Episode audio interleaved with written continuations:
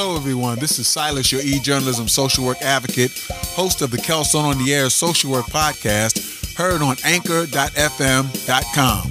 I'm inviting you all to log on and tune in on Thursday, August nineteenth, twenty twenty-one at five a m to hear a live on-site recording recapping events from Saturday, June nineteenth, twenty twenty-one. This was a collaborative effort between the three D's Aftercare Center in Baldwin, New York, and the Nassau Suffolk Association of Black Social Workers. If that date sounds familiar, it's because it was the first ever federally designated holiday recognizing Juneteenth as the newest national holiday. Hear the thoughts and reflections of Miss Edith August, Nassau Suffolk Association of Black Social Workers member. In eighteen sixty-three, during the American um, Civil War, President Abraham Lincoln issued the Emancipation Proclamation, which declared more than three million slaves living in the Confederate States to be free. More than two years would pass, however, before the news reached African Americans living in Texas. It was not until Union soldiers arrived in Galveston, Texas on June nineteenth, eighteen sixty-five. Nassau Suffolk Association Association of Black Social Workers President,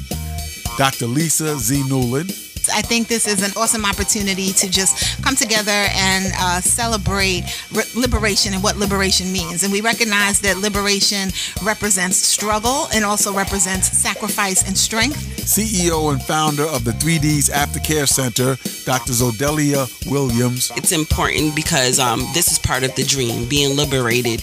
Our ancestors fought for me to have uh, be able to be blessed, to be a blessing to the community with this community center. So this day is important because we get to celebrate together and impact our community as well. Miz Vanessa Barrow, a Nassau Suffolk Association of Black Social Workers member. When I was growing up in school, I knew nothing about Juneteenth. It was only as an adult when I took an African American um, history class at Hunter College that I actually learned about Juneteenth. Miz Michelle Bleary Samuel, a Nassau Suffolk Association of Black Social Workers member. I try to educate my children to let them know it's not just a day off from school. Mm-hmm. Going forward is for you to understand and to learn about your culture and your rich history. Janiyah, a community youth attendee. It's mostly about like black people and how like we're not really like the focus in our world, and I think that it's good that how we are today, and it should be every day, but I like how this holiday, like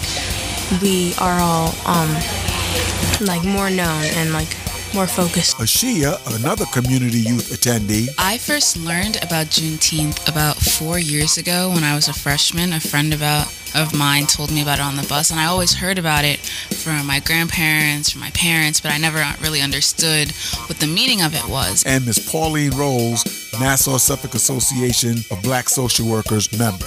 Since I've learned about Juneteenth, I've been very inspired. When I heard about Juneteenth, I said, what? You mean there were really some people who didn't know that slavery ended? So make sure to log on to anchor dot f m on Thursday, August nineteenth, twenty twenty-one at five a m to hear this lively and informative discussion on the importance of Juneteenth as a newly designated federal holiday.